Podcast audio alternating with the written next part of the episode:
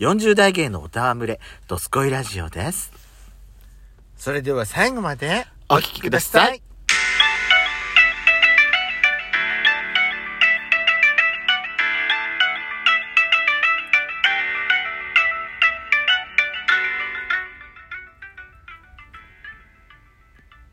朝ドラ「舞いあがれで」ついに舞ちゃんとあのなんだっけたかしくんですかたかしくんがいしくっついちゃった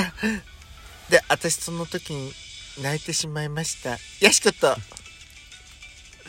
ペソコの「ドドススココイイララジジオオ。」この番組は40代キャッピリおじさん芸がトークの瞑想街道を喋り倒して荒らしまくる破壊派ラジオ番組です。今宵もあなたの貴重な12分間お耳を拝借いたします。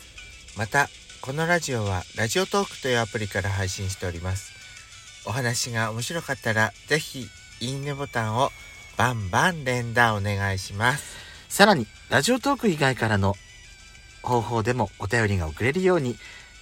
嵐山セントラル郵便局開局いたしました。URL は概要欄の下に掲載しております。皆様からのお便りをお待ちしておりますので、よろしくお願いいたします。よろしくお願いします、はいてかねあのー、さいこのすついここ23日はずいっと出勤がちょっと遅い時ああ、間のおシそばフだっトたからだったのねはいだだから朝ドラ見ることができたんですよ、で見てたらとうとうねその恋敵みたいな子が出てくるじゃない、うん、あの俳句じゃないやあの和歌作ってるそうそうそうそう短歌もうそうもう崇拝してるうんたかしくんを崇拝してる「先生!」って言ってる女の子出てきたのでも先週だよねそうそうそ出てきたばっかだよね、でその時舞ちゃんあれだったでしょ、う、うん、あの「お二人はご夫婦なんですか?」みたいな聞かれて「うんそんなんじゃないです」みたいなこと言ってたよねそうそうそうそう思いっきり否定してだって、うんその時さ舞ちゃんさ私はたかしくんとは友達みたいな関係でいたいねみたいなこと言ってたじゃんうんうんうんそれがね急にくっついたのあの心境の変化そのほらおんその突然出てきた和歌の女の子がさ、あのー舞ちゃんのお家にうん訪ねに来るのよあ、上がり込んできたのえ上がり込んできたのうん、じうん自分その自分がねそのたかしくんにちゃんと気持ちを伝えたら、私は先生の灯火になりたいんですって言ったら温めてあげたり明るくしてあげたりしたいんですって言ったらさしたいんどうすって。 京都なの違う京都だったのあの子。ごめんなさいねちょっと脚色しちゃいました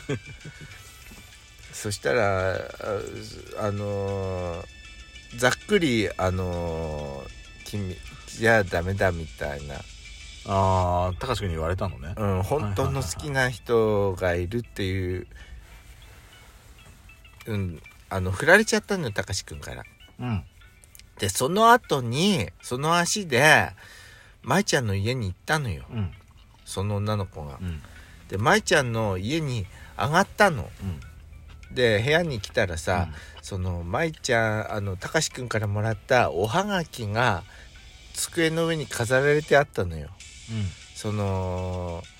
ほら君が行く道を照らすようあ、はいはいはいはい。うん。あるね。うん、千の星々に伝えておいたって、うん。その俳句をその女の子が「これは情熱的な愛の恋の曲なんで歌なんです」って 言ったら「さよなら」って言って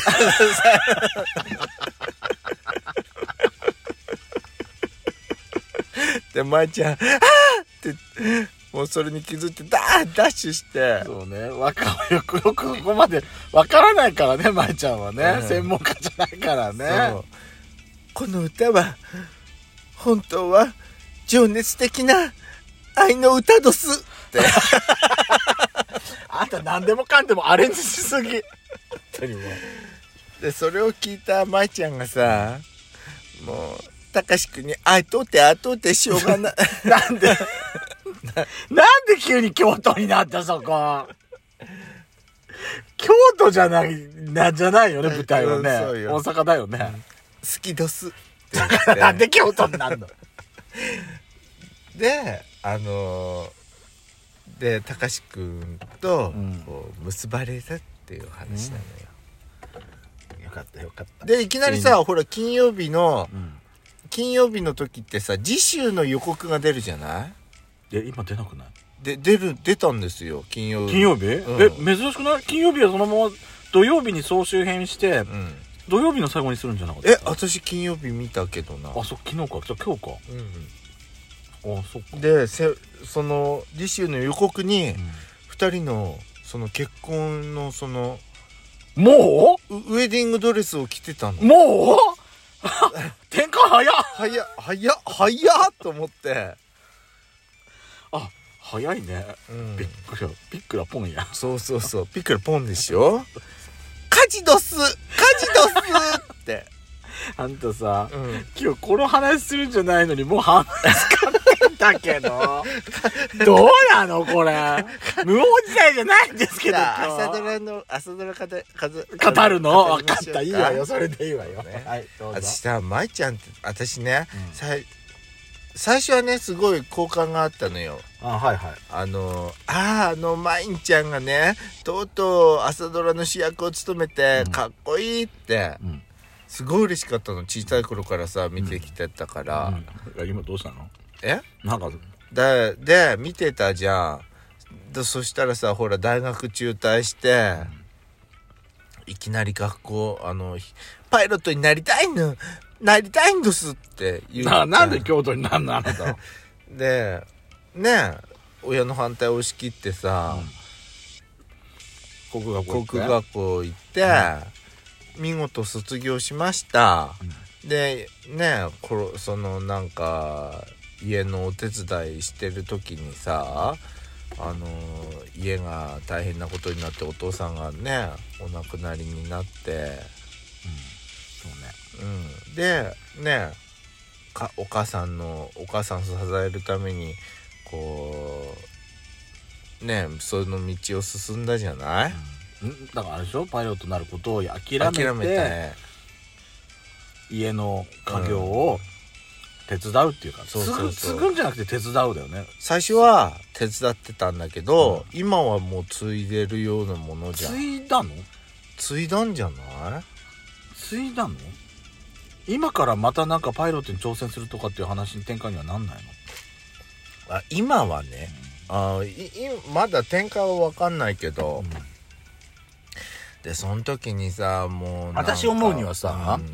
家はさうんお兄ちゃんが戻ってくるんじゃないかと思ってんのあーそっか、うんそっちのパターうン、んちゃんと刑に服して刑に服してっていうか判決は受けて受けたでしょ、もううん、執行猶予付きだったんじゃなかうっんたそうそうそうそうそうそう、でもお兄ちゃんもいさ戻ってくんじゃないかなと思ってんので舞ちゃんは昔の夢をまた追いかけ始めるのかなと思ってたうん思ってんのあー私はねなんか、あのーコロコロ変わる人生なんだなって思ってなんか、あのさ、うんそれはさうんあのーあくまでも舞ちゃん脚本でしょうんうんうんあの福原遥さんとはうんまたそこはむ切り離して考えなきゃダメなのよあなたそうよ昔から応援してたって言ったけど、あなた、この女優さん嫌いになったみたいな言い方だったからいやいや今のそうじゃなくてあのーこういう主人公の主人公なんだって思ったらねなんかちょっとあのこあのなんて心変わり移りが変わりが激しいなってねうん激しいだろうと思ってでも人間さ、生きててさ、そんなでまたほら「た高かし君とは友達でいたいねん」って言ってい だみたらり、情熱いき的ななり情熱、ね。うん、なんかもう気になっちゃって止まらんのよって止まらんちゃってなって自由奔放なのねって。自由奔放ねっ そうてままだあと1ヶ月半ぐらいまだ物語は続くんだろうから、これって最終的には女性のパイロットになるっていうお話なのこれいねや脚本がどこまでだか分かんないだからあの大学のそのサークルで人力飛行機のパイロットになっってで、そっからその航空学校目指すみたいな話だったと思ってたの私、うんうん私卒業した後にもう一回航空学校入り直すの話なのかなと思ってたんだけど、そっからまた2点3点いろいろ転がってんじゃないうんだから最終的に行き着くところがどこなのか私もよくわからないんだけそどうなんだよねせっかくねなんかゆ夢まあでもあれじゃない、うんあのーまあ最近もさドラマもさ、そのオチが見えるドラマになかなかしないようになってるとこもあるんじゃないうんまあねうんなんかそうね伏線張っといてって、うんうん、だからこの先どうなるかわかんないだから私さ伏線の話で言うとさ私また持ち出しちゃうんだけどは「カムカムエヴリバディ」のさ伏線がさ、あまりにもすごすぎて私この間さまた最終回近くのとこまた見な見返し始めちゃったのよ。あ、I love you ってドスって確かにあれは最後は京都だったけど、京都、ルイちゃんは京都、ルイちゃんは最後京都からまた岡山に戻ったからね。そうドス、うん、そうどす、 京都になったりどすけど、最後にマイクさんになったっていうお話じゃないのね違うわよ。 本当に漢字度数じゃないの本当にもう。いや、でも、大火事だったドスやっぱさ、カムカムの何が良かったってやっぱりさ、100年のお話をさ、半年間にギュッと詰め込んで、うんあの、もうテンポの良さがやっぱ良かったんだろうなと思うんだよね。うんうんそうね、うん、で最終的なところで実はこれ、小田切城のダメダメお父さん役もまた良かったあわと大体あの頃からあの主人公のお兄ちゃんはダメ男が続くっていうのがそうね定説になったりしてねうん、お兄ちゃんダメ男っていう感じはでもあれよくするねでもあれ最後ほらこれはテキストでしたみたいなさまとめになったじゃない、あれも綺麗な終わり締め方だなと思ってラジオ英語講座の話からスタートしたから、やっぱ朝ドラって楽しいねうん、